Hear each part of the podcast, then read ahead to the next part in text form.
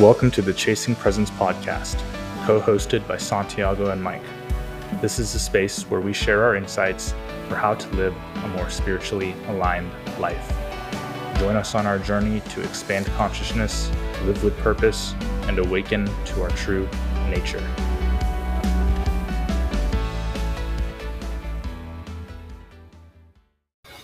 All right, today in this episode, we are here in Palos Verdes, Los Angeles, California.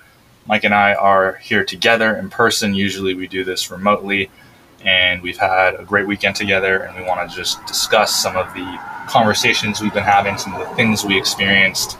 I think a great place to start is talking about our journey yesterday. We decided to go to Topanga State Park and have a mushroom experience in the park, and we went on hikes, and we had a lot of interesting discussions during that time yesterday.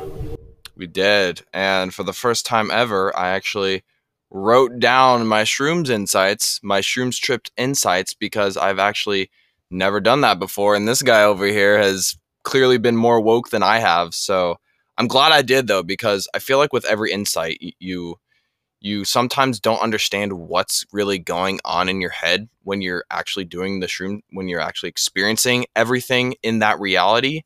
And when you kind of like put it down in a concrete manner, like I always talk about with journaling, it really helps you understand the experience, and it kind of solidifies and integrates those insights into your regular life. So I'm super excited to talk about exactly what we went through, because it was a very different type of shrooms trip, because I usually do it like this entire year. I've been doing like maybe once a month, and I did it by myself, and I never really experienced it with someone else when I've been in this like different state of mind, which is kind of like I'm doing shrooms for personal growth. I'm not doing it just to get high like I kind of did in the past, which was kind of like my mindset with all of the other different drugs that I tried, and kind of like my more hedonistic lifestyle.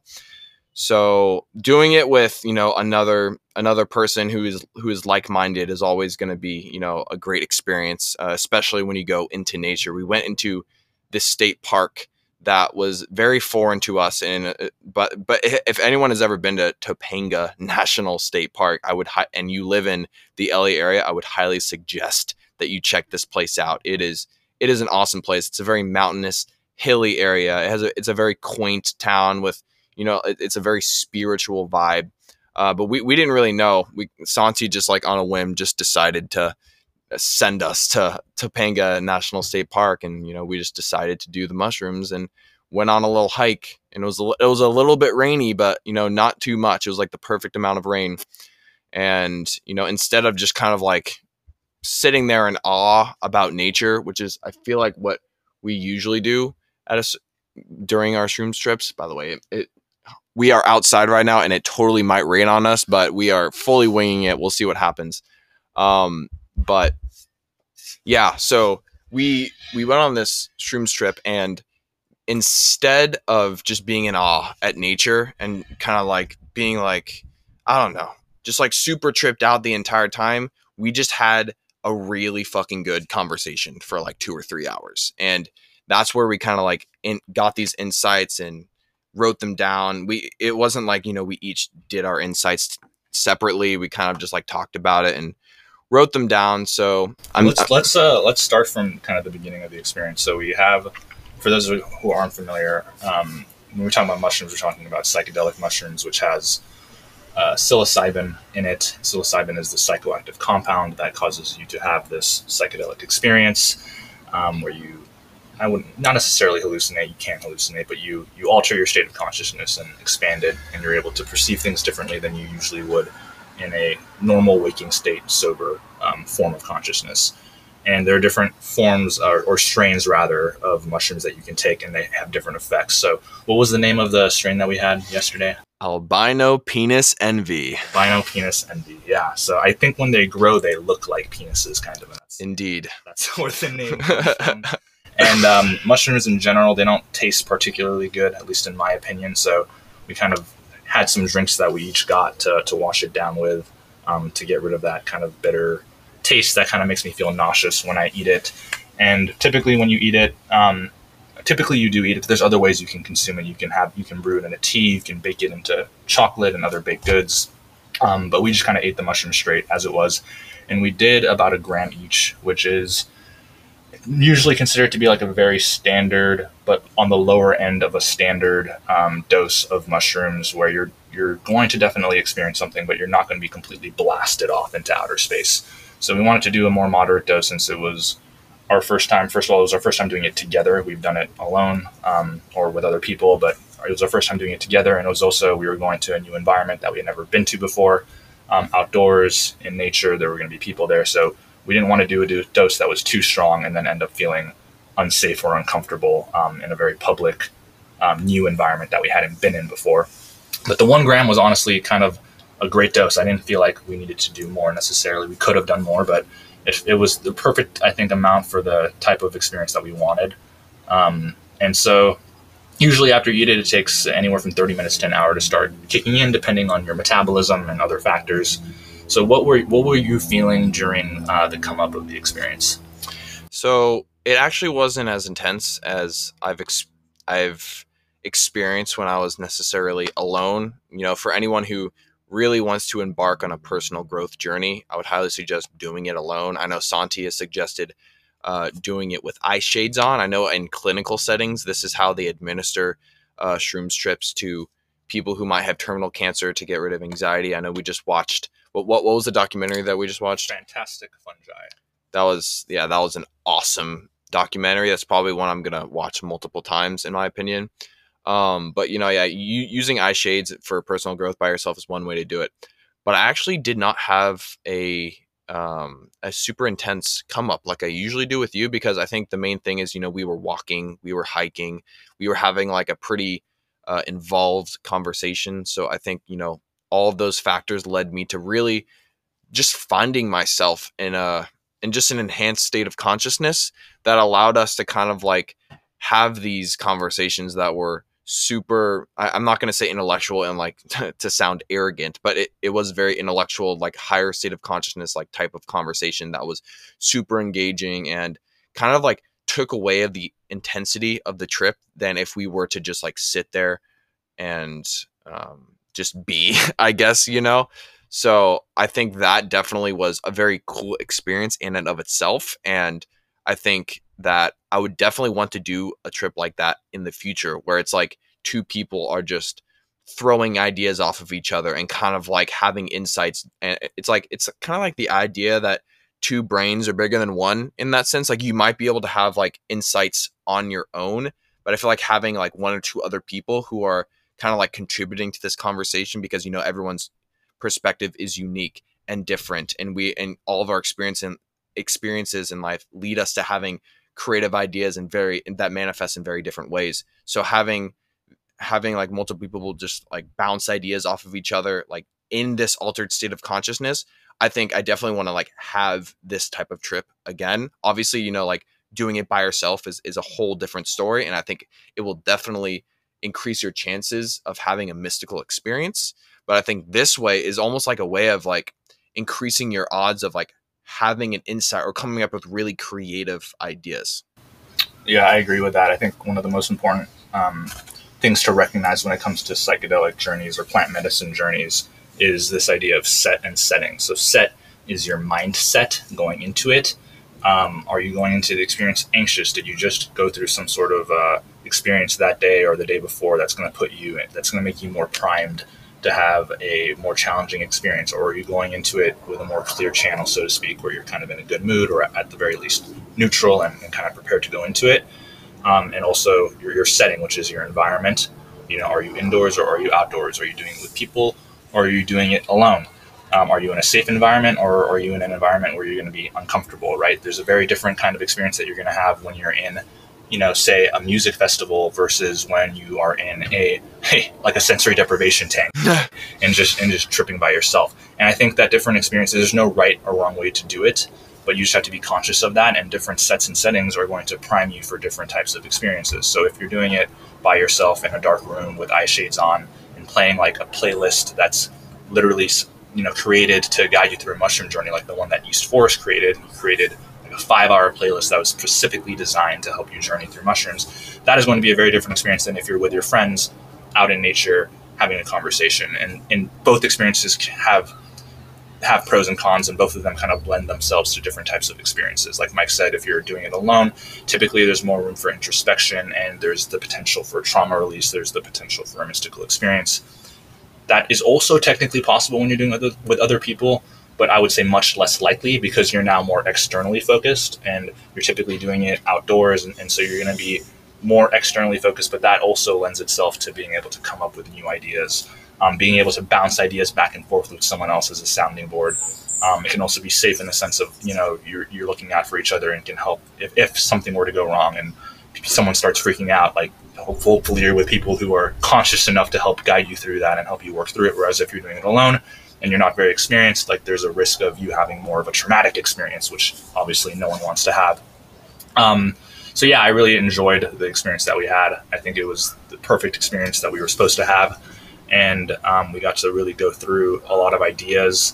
What was interesting too about this trip was the time. Usually when you do plant medicines, time dilates, meaning, you know, you'll be doing the trip and you'll think like, oh man, it must have been an hour or two. You'll check your phone or your watch and you'll be like, oh shoot, it's only been 10 minutes. Whereas with yesterday, the time actually went by like at a normal speed, maybe even a little bit faster. And I think it's because we were engaged in such an interesting, you know, discussion that made time go by quickly. So one of the first, I think, one of the main things that we talked about yesterday, and it kind of builds upon one of the conversations we had. I don't remember if it was the one on enlightenment. I think it was another one. One of the conversations before that, very recently, we talked about on another podcast how this idea that it is either just there's the ego, right? There's this ego construct, which creates separation and makes you feel like this separate entity that is unique and separate from your surroundings and from other people and from the environment. And then, but underlying that is the absolute truth, which is oneness, non-duality, and that there probably isn't a soul. And so all that is it was about reincarnation. We were talking about how it is really just that underlying awareness that reincarnates into a new person afterwards. And that same awareness is the same in everyone. And so the idea of a soul doesn't necessarily stand up, but I think we've kind of opened up to the potential of a soul existing. And you want to expand on that? Yeah, I mean, because I mainly held the belief that there is no soul. It's kind of like just the underlying awareness that kind of like manifests and expresses itself in a, you know, conceptually separate individual.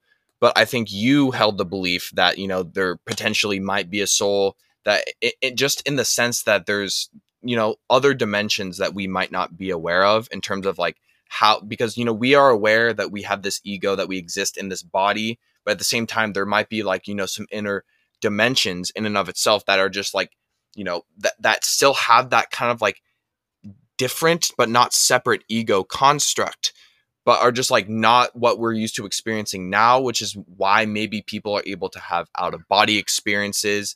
And, you know, when people take DMT and have these mystical experiences, that they're able to, you know, kind of like almost say, like, I remember you saying that some people in DMT, they, you know, they say they talk to like machine elves or whatever it is. I think that's kind of like the objective view. And a lot of people do that and they say that it's almost more real than their actual reality. So the point being is, you know, I still kind of believe that, you know, we shouldn't be too attached to like these ego constructs existing. But, you know, a lot of people talk about, you know, like seeing ghosts and spirits, and I've never personally seen one, so I don't really fully believe in them. But I'm not going to say, oh, I know that they don't exist, because I just don't know. You know, I don't know that God doesn't exist. I don't know, like, if a soul doesn't, we just don't fucking know.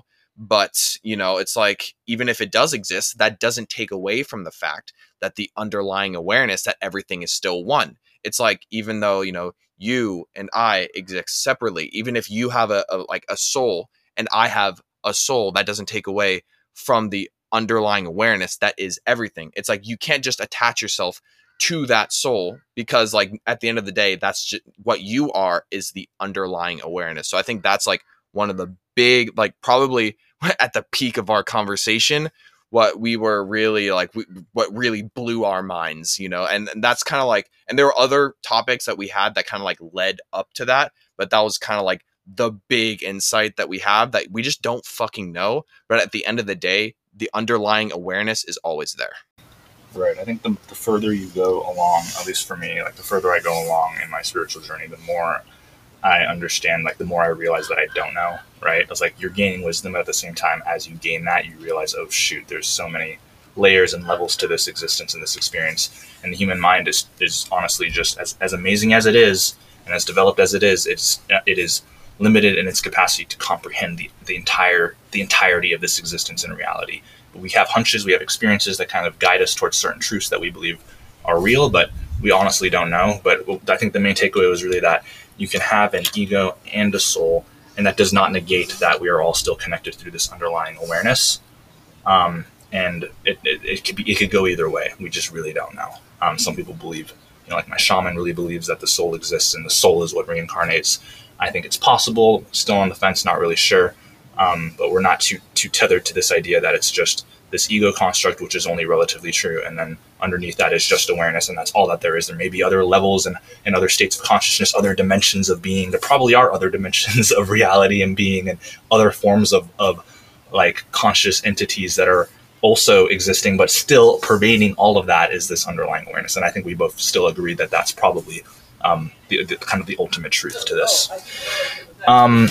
One of the other things that we discussed on this journey of ours yesterday was this idea of how trauma can manifest the decisions that we are making in our lives. And so sometimes we can try to use spiritual bypass to justify certain decisions that we're making, certain behaviors that we have, as a way of saying, oh, well, I'm doing this in order to achieve a certain kind of outcome for my good, when in reality, you may just be self-sabotaging, or that decision is coming from either a limiting belief or some sort of trauma that we experienced in our past.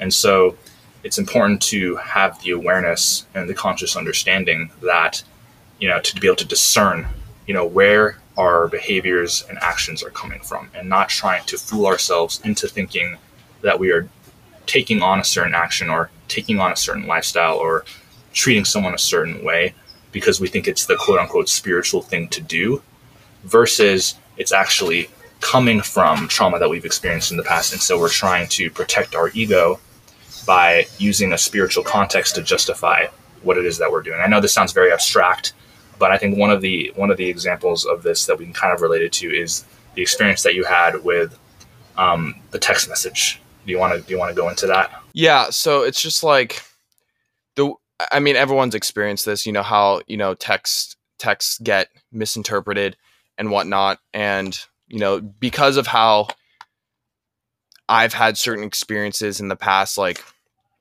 I reacted to like something a certain way that caused a certain amount of like anxiety that probably wouldn't manifest in someone who didn't have the experiences that I had. But like, there's really just like nothing wrong with that, because at the end of the day, I had the experiences that I had. I am the person that I am, and I can't change that. So it's like the fact that we've been having these things, it's really not my fault, you know, to a certain degree, you know, like, because when I had those experiences, I wasn't really that aware of a person in general. I was kind of just on autopilot. And, you know, my parents, you know, taught me how to live my life, and then their parents taught them how to live their life. And then, you know, we grew up in a system and largely unconscious. So it's like, I'm going to take responsibility, but I'm not going to blame myself for feeling like that. So it's like, whenever you enter these, you know, states, I wouldn't call it despair, but just like, you know, lower states of consciousness, I guess we could call it that, you know. What really helps me is just saying that it's just like, this too shall pass, you know, and just like staying aware that I am just, you know, in a state that is transient. And I found that just really helps me in general. But like, you know, everyone has trauma in one way or another, and being aware of how that trauma manifests is really just the best way that we can go about just getting through things. Definitely. Well said.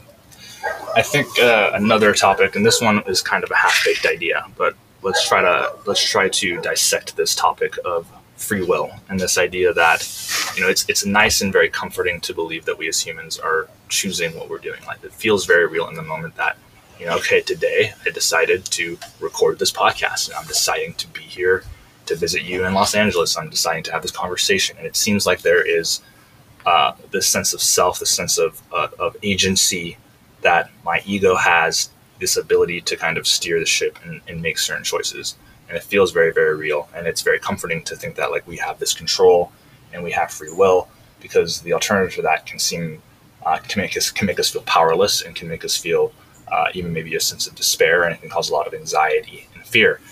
However, when you really think about it, really there's several ways to kind of go about this. The first idea is that we as humans are so much of what we have chose to do, and so much of like our beliefs and all the things that we've done are a result of a lot of circumstance, like the family that we're born into, the conditioning that we had when we were younger, all of the experiences that we've had that have given us certain beliefs up until this point. Now, yes, you can expand your consciousness and become a more spiritually awakened being, and that can give you this feeling of deconditioning yourself from the matrix, so to speak. And so in that sense, it might seem like you have free will.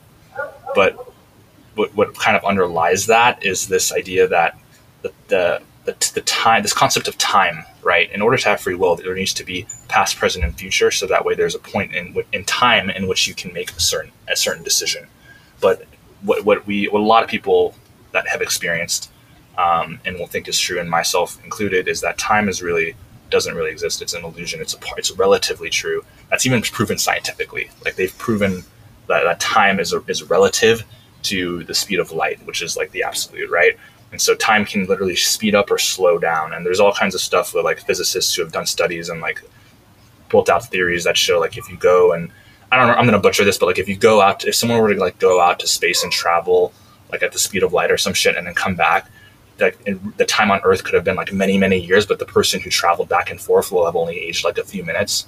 And they've even done things where you can like fly around the Earth at a certain speed and then like the time slightly slows down. So this idea of time is very illusory, and it's very malleable, and it's relative. And so what that basically means, and when you experience non-duality, time ceases to exist. And so the past, present, and future more or less all already exist right now in this moment. And it's only your human perception that the past is, you know, X amount of time ago and the future will be X amount of time from now. But really, it's all happening at this very moment. All that really exists is the eternal present moment. And so everything that ever happened or will happen is already happening. And so it's already predestined and predetermined. And so a lot of me really believes in this idea of predeterminism, which is that, like, yes, it really seems like you're making all these choices, but most likely everything that's going to happen or is happening or will happen or has happened is exactly what was going to happen, regardless of whether or not you think you chose to do something or not. And that this idea, this feeling of free will, whatever you feel like you're choosing to do was already going to be the choice. And there is really no agency in making those decisions and choices. Yeah, it's like, you know, part of the fun of being alive is kind of like watching the movie of your life, literally watching your life, watching your future unfold in the present is kind of like the way I like to think about it. Because the second you try to, first of all, when you try to control something, when you try to control the future in like too much, that's when you start to experience suffering, if you really think about it.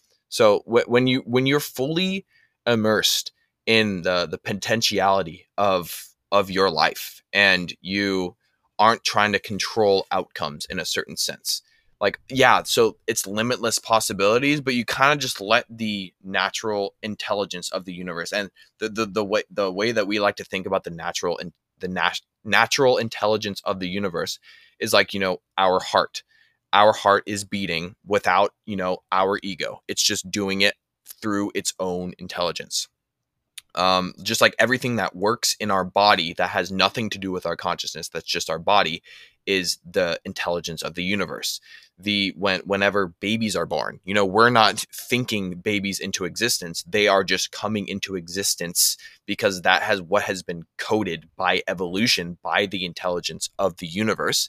And it's like, it's also like not a good analogy, but another story is when they used slime mold to more or less map out the entire subway system of Tokyo, I believe it was, in Japan, and how that natural intelligence of the slime mold made a more efficient subway system than the ego of the human actually could. So it's almost like, you know, the intelligence of the universe itself is limitless.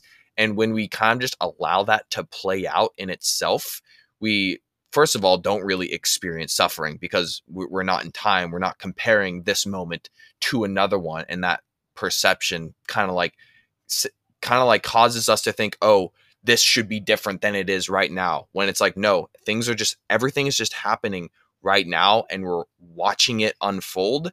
And because of that, in a certain sense, because the present moment is the only thing that exists, and past and future, you know, kind of just all happen in the present moment.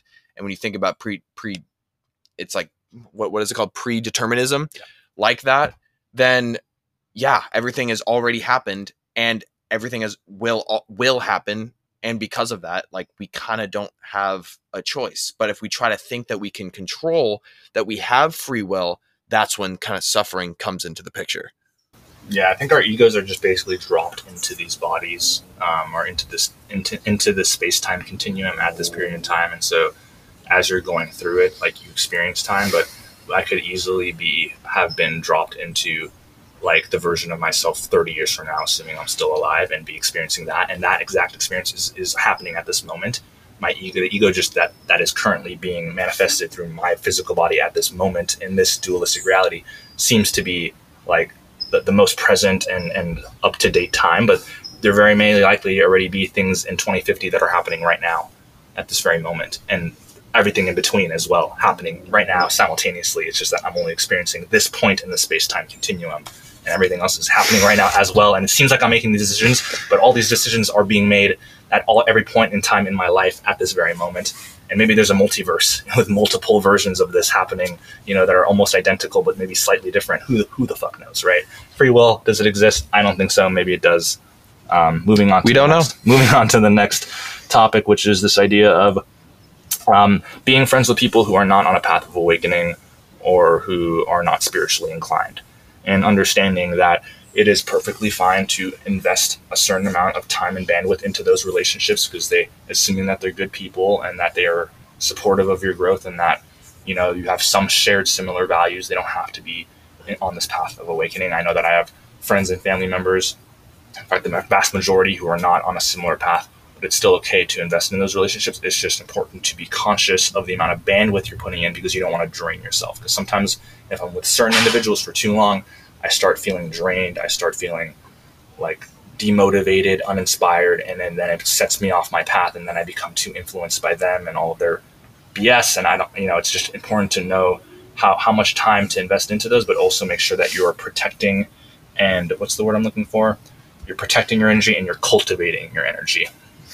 Yeah. So it's like, we're not coming from a place of arrogance saying that, oh, you know, we are on this path, therefore we are better than other people who are not on this path. It's like, no, that's exactly the opposite of what we're trying to say. But what we are trying to say is that being with like-minded people is ultimately going to bring the best out of you and is going to drain your energy less than being less with like-minded people who are not on the similar path as you. But at the same time, there's no problem with hanging out with people who are, you know, less like-minded than you, but like maybe you share, you know, similar humor with this person, or you're really passionate about this certain skill with this person, even though like different parts of your life don't really mesh, or maybe this person isn't on a spiritual path. It's like, that is okay. And there's nothing wrong with like continuing to cultivate those relationships. But all we're saying is it might be wise to maybe invest in those relationships less, because it's like Santi said, it's just going to ultimately drain your energy because you're just less aligned with that person.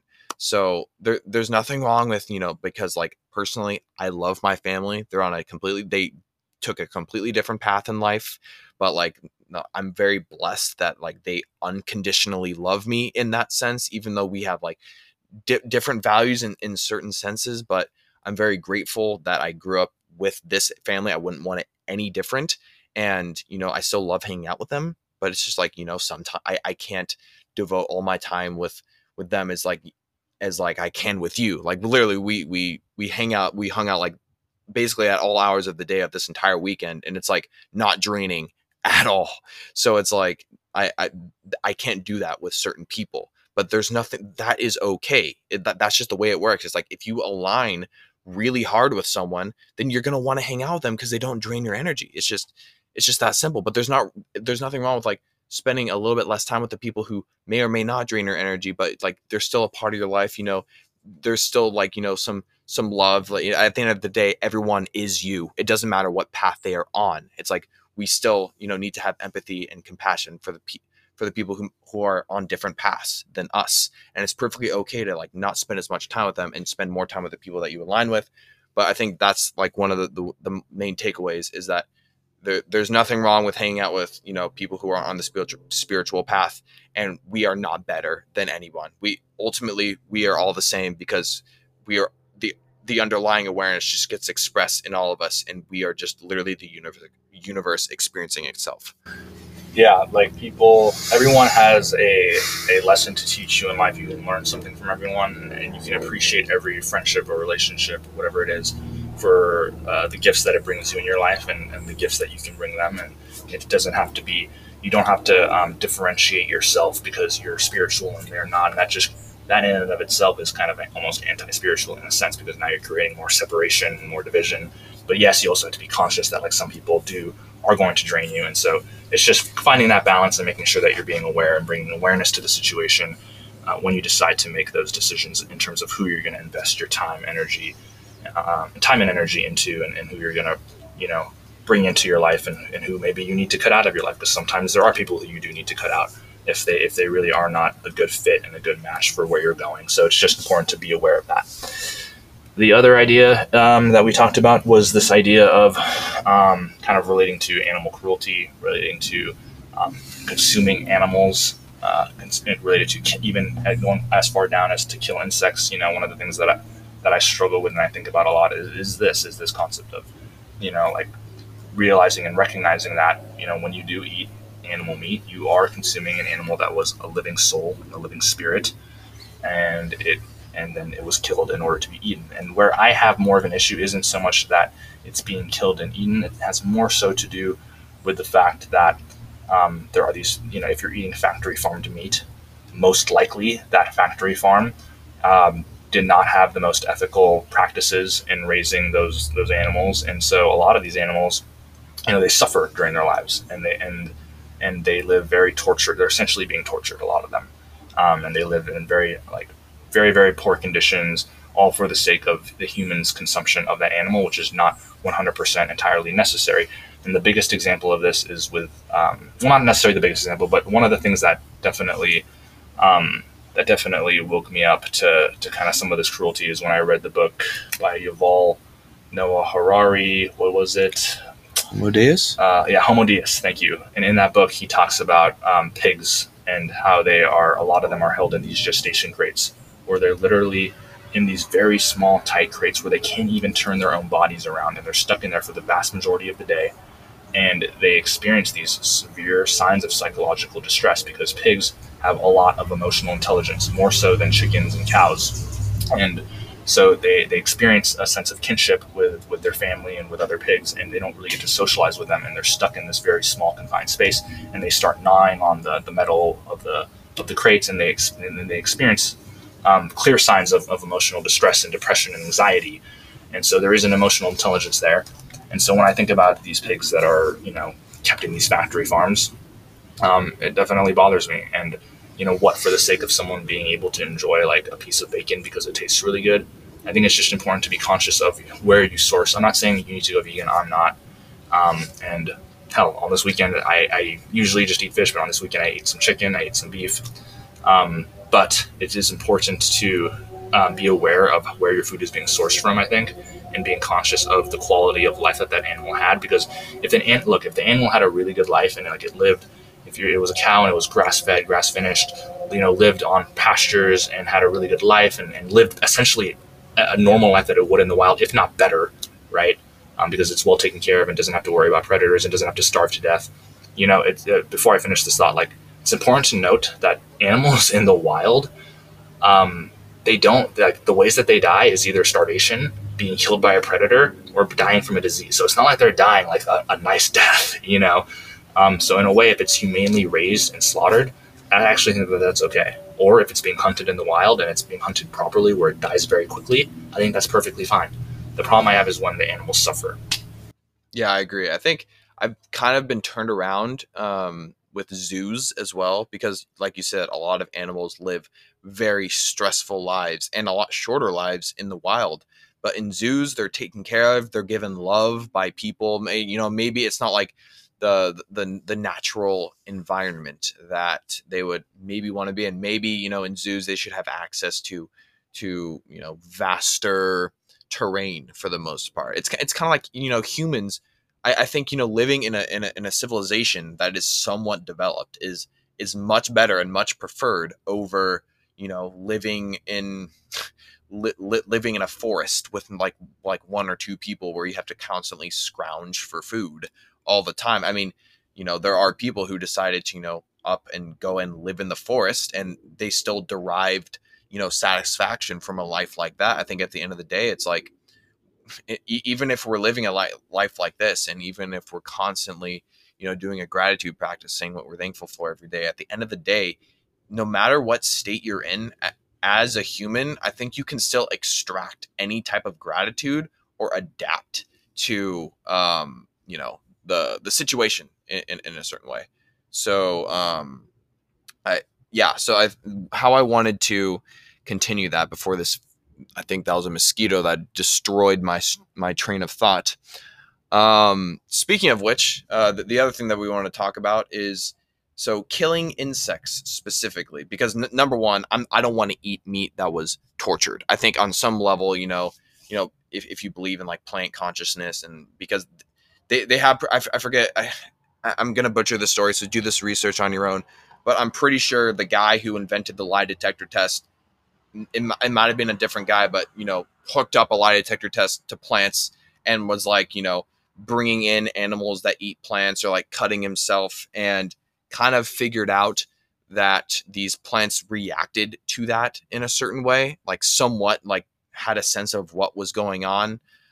So there's like some consciousness behind that, you know, because if you believe that, you know, the underlying awareness of the universe is expressed in literally every living thing, then, you know, that kind of makes sense. So, you know, tortured meat in the sense, you know, might have some negative energy. But I'm not going to like toss out a bunch of like voodoo, whatever, just to do it. I'm gonna kind of like just let that sit, and for whoever wants to like research plant and animal consciousness, go ahead and do that. So I agree with you. I don't really want to eat tortured meat. I'd rather eat meat of any type of animal that lived a really fucking good life, probably better than they lived in the wild, and then, you know, gracefully ended their life. That sounds like, yeah, that sounds like delicious meat to me. And I'm probably not gonna, I mean, who knows? I might want to become vegan at some point. Right now, that's not in the cards, but you know, I don't know what my beliefs are going to be in the next 10 years. They might be similar. They might not be, who knows? But I think the main thing that we were talking about is it okay to just like, you know, if a fly is bothering you, to just like kill it, you know, just because it's bothering you. And yesterday, I think we came to the conclusion that maybe not, but I started to think about it a little bit more, and I was thinking, okay, there's literally so many flies that can like spawn, you know, like there's like billions, if not trillions of flies, and like just like humans, I guess. I guess in a certain way, but like on a much grander, there's way more insects than humans. But I see what you're saying. In a certain way, it's like life force. But like you were saying, there's like Zen masters who won't touch insects, who won't touch any life, who will leave everything alone, you know, to a certain degree. However, if a wasp is trying, like wasps, wasps can't be malevolent because they don't have an ego. And ego is where true evil can really begin to manifest. So, you know, I don't think wasps necessarily really are trying to hurt you, but like in a certain sense, you know, if a bee's about to sting you, swatting it away is one thing. Killing a wasp, I don't know, man. It's like, whatever. Yeah, I think with insects, it's like if they're not gonna like legitimately harm you in any way. And when I mean harm, I don't mean like necessarily kill, but even like a mosquito, like yeah, I feel like it's okay to kill it if you know it's gonna bite you. Bees, I like personally, I'm okay with bees. They never sting me, but you know, I think if it's like with like a moth or an ant, like just leave it alone, or a spider that's non-poisonous, like you know, let it outside. That's what I usually try to do. Obviously, it's not a huge deal. I think what's interesting, though, about this is that at some point along the continuum of living things and consciousness, the vast majority of humans are okay with eventually killing a living thing, right? Like if you think about humans, majority of humans don't want to kill other humans. You go to a dog, maybe even less humans don't want to kill, even more humans don't want to kill a dog because they, you know, dogs kind of have some human qualities. They have emotions and whatnot. They have a face. And then you kind of go down the list and eventually, okay, reptiles, oh, some people are a little bit more comfortable with killing a reptile. And then you go down to the point of insects and most people are like, yeah, just kill the thing. But it's interesting to me, like, what point are you drawing the line and what distinguishes it? Because at the bottom of the day, like, I think we can agree that there is some sort of, if you're on a spiritual path, you can probably agree that there is a life force that's animating that insect. There is a life in there. So it's just important to keep that in mind. I wouldn't lose sleep over it, though. The other thing that we talked about too, I know we're kind of just running through this, but there's so many different bullet points here on this list, is this idea of the death penalty. And I know that this might cause some controversy, but we basically came to the conclusion that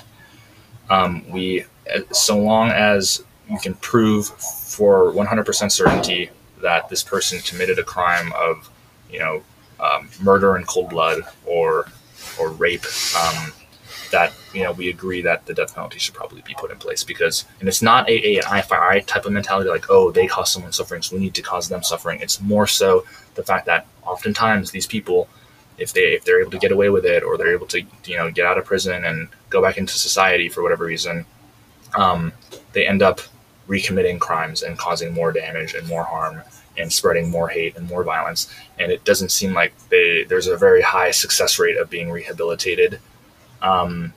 And now there's a lot here when it comes to this topic, right? And look, there are people who, I was talking to you the other day about the Innocence Project. Like there are people who are you know, committed for murder or some sort of capital crime, and they end up being exonerated years later because DNA evidence proves that they are innocent. So yeah, in that case, they would really suck if they got the death penalty for something they didn't do. That's why I'm saying though, if we can really prove with DNA evidence that they did commit that crime, I really do think that the death penalty is good, and I know that's not the spiritual thing to say, and probably the Zen masters and the Dalai Lamas of the world will probably disagree with this, but when you really look at the effect that they end up having on the world, it really just causes more harm if they are able to like stay alive and go back into society. Yeah, it's like, you know, true malevolence like that manifests into a human being. It's like, you know, I think the worst thing that could possibly happen to humanity is totalitarianism, which has already happened in the wake of Hitler, Stalin, Mussolini, Mao Zedong. You know, like that was just like horrible, just evil atrocities. And obviously it wasn't just them, you know, it basically happened throughout history. But it's like those types of people, you know, because yeah, people can have a spiritual awakening. People can have like a very adverse experience and completely change their beliefs and completely change their way of being. But the chances of someone who has murdered like a bunch of people, number one, or even just like murdered one person in cold blood, it's like, man, I don't really know if there's really any way of coming back from that, you know, like accidentally killing a person maybe. But, you know, like you said, there has to be like complete overwhelming evidence and like against them completely. And because like at the end of the day, if someone like it has a very low likelihood of actually changing and the evidence is overwhelmingly against them, like, and they killed someone in cold blood or they just raped someone in cold blood, then why are we going to waste resources on them to stay in prison? It just, to me, it doesn't really make much sense. And not only is the death penalty better for them, because, you know, on some level, it must not be fun to be a malevolent person. I mean, I don't know. I've never truly been a malevolent person. Maybe it is, but I feel like it's just not your true nature. You're not really aligning with the universe, which some people can say is just like pure love and creativity and all this stuff. So yeah, I really think that it's probably just for the best. It's too, some people would say though, the whole reason that humans like even developed an ego in the first place and have this higher faculties of reasoning is to alleviate the most amount of suffering as possible.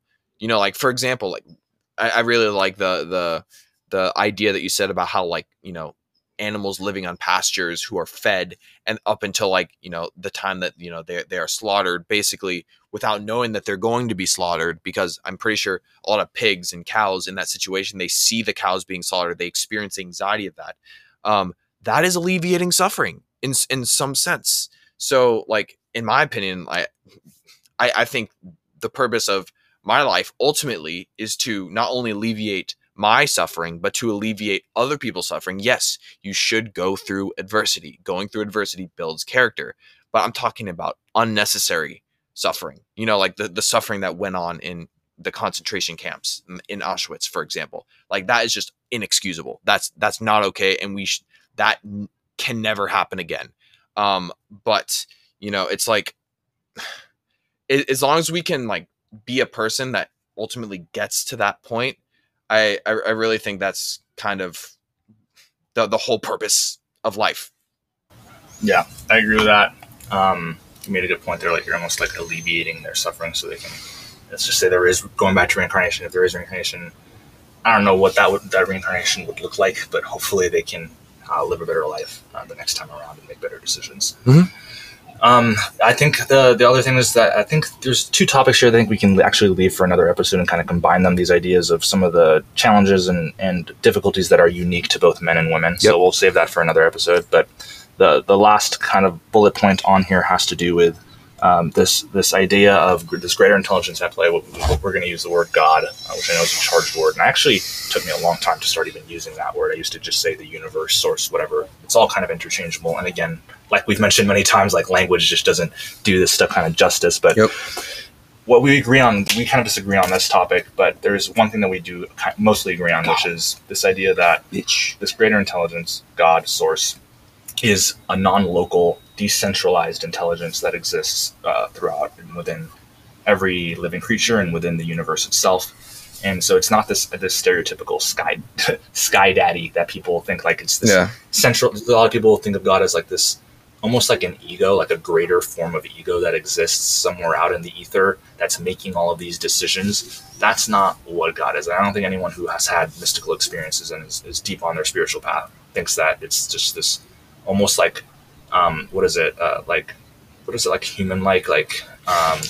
not androgynous. What is the word? I'm forgetting the word, but almost like a human-like figure, but that's is just greater and grander than the average human that's making all these decisions, or maybe some sort of spirit that's very like that's centralized in making these decisions.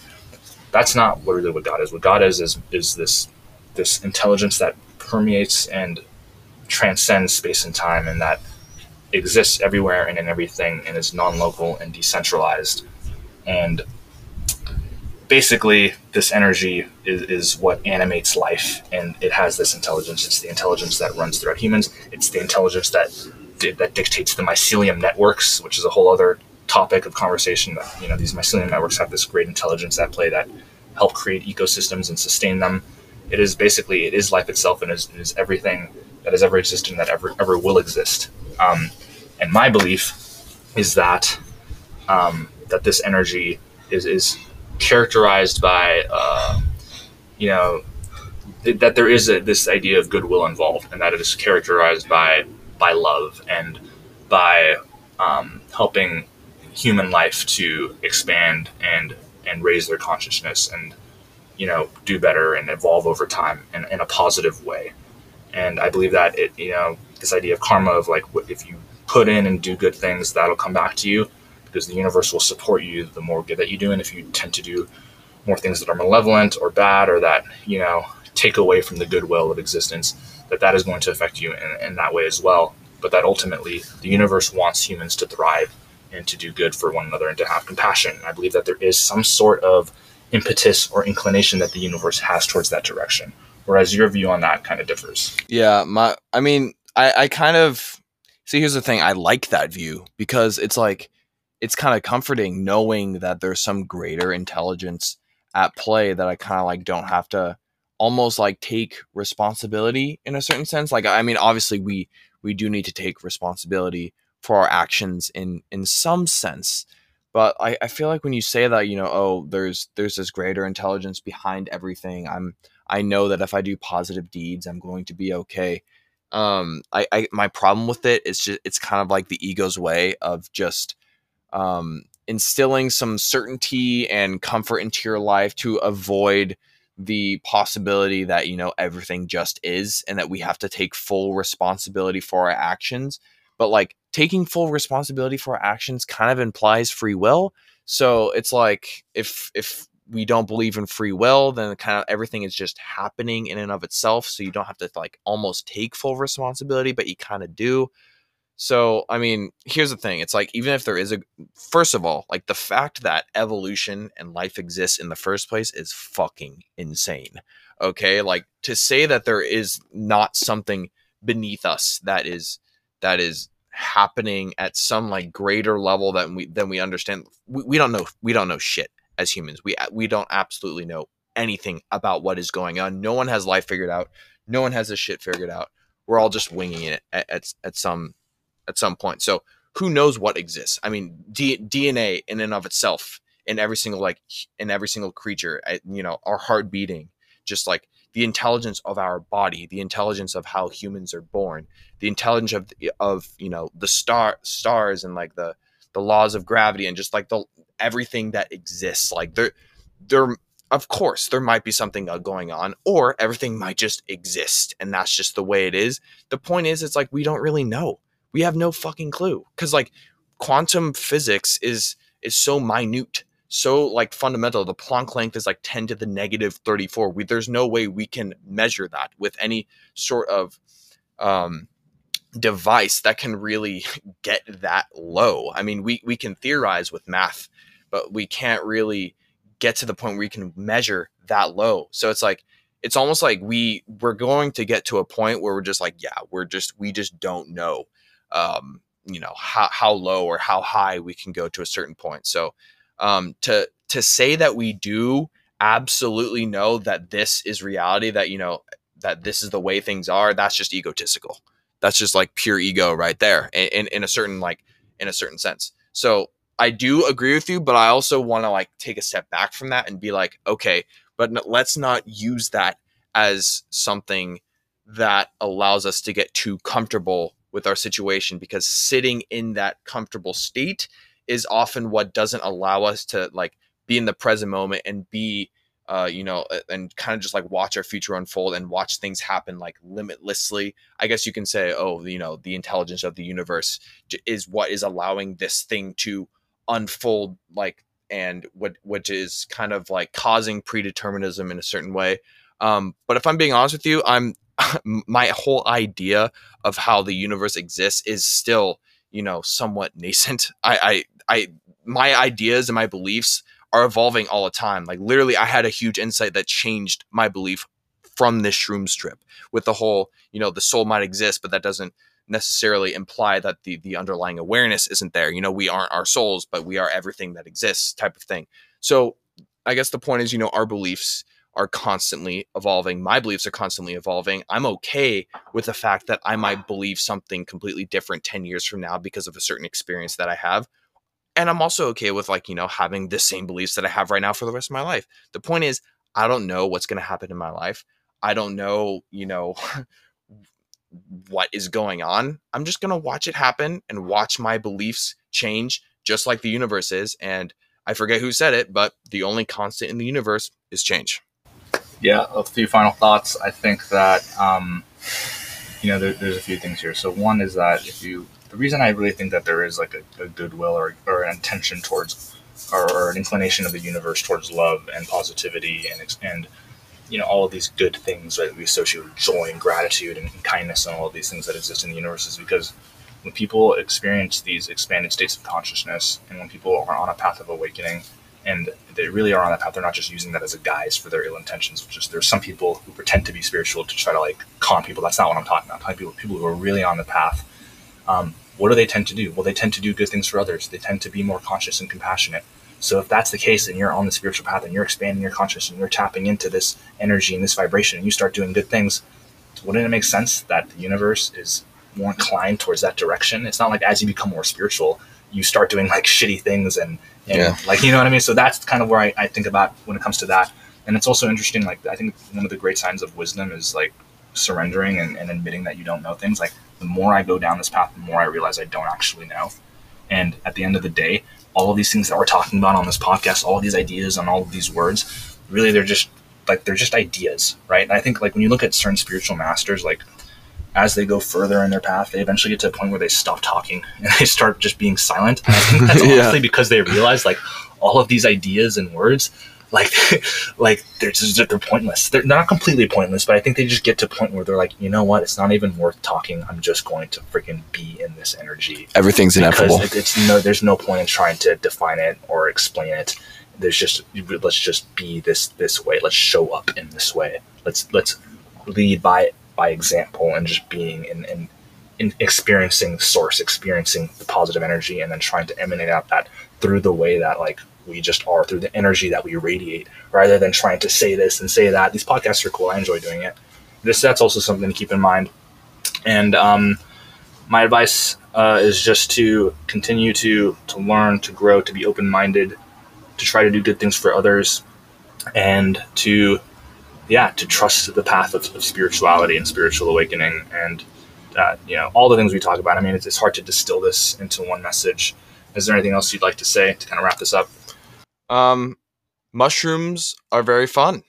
Yes. And I love the insights that come from it. And I would highly suggest that you write about them afterwards. Yeah. Go do mushrooms in a safe environment. Make sure that you prepare for it and be responsible. And I think that you will have an amazing experience. Thank you, everyone. Have a great day. Thank you so much for listening to this episode of the Chasing Presence podcast. If you enjoyed it, please spread the word by telling your family and friends and by sharing it on social media. You can also show us your support by leaving a review. Also, if you'd like to get in touch with us, our contact information is in the show notes. Please send us a message as we'd love to hear from you and get your feedback. As always, thanks again for listening, stay present, and have a great day.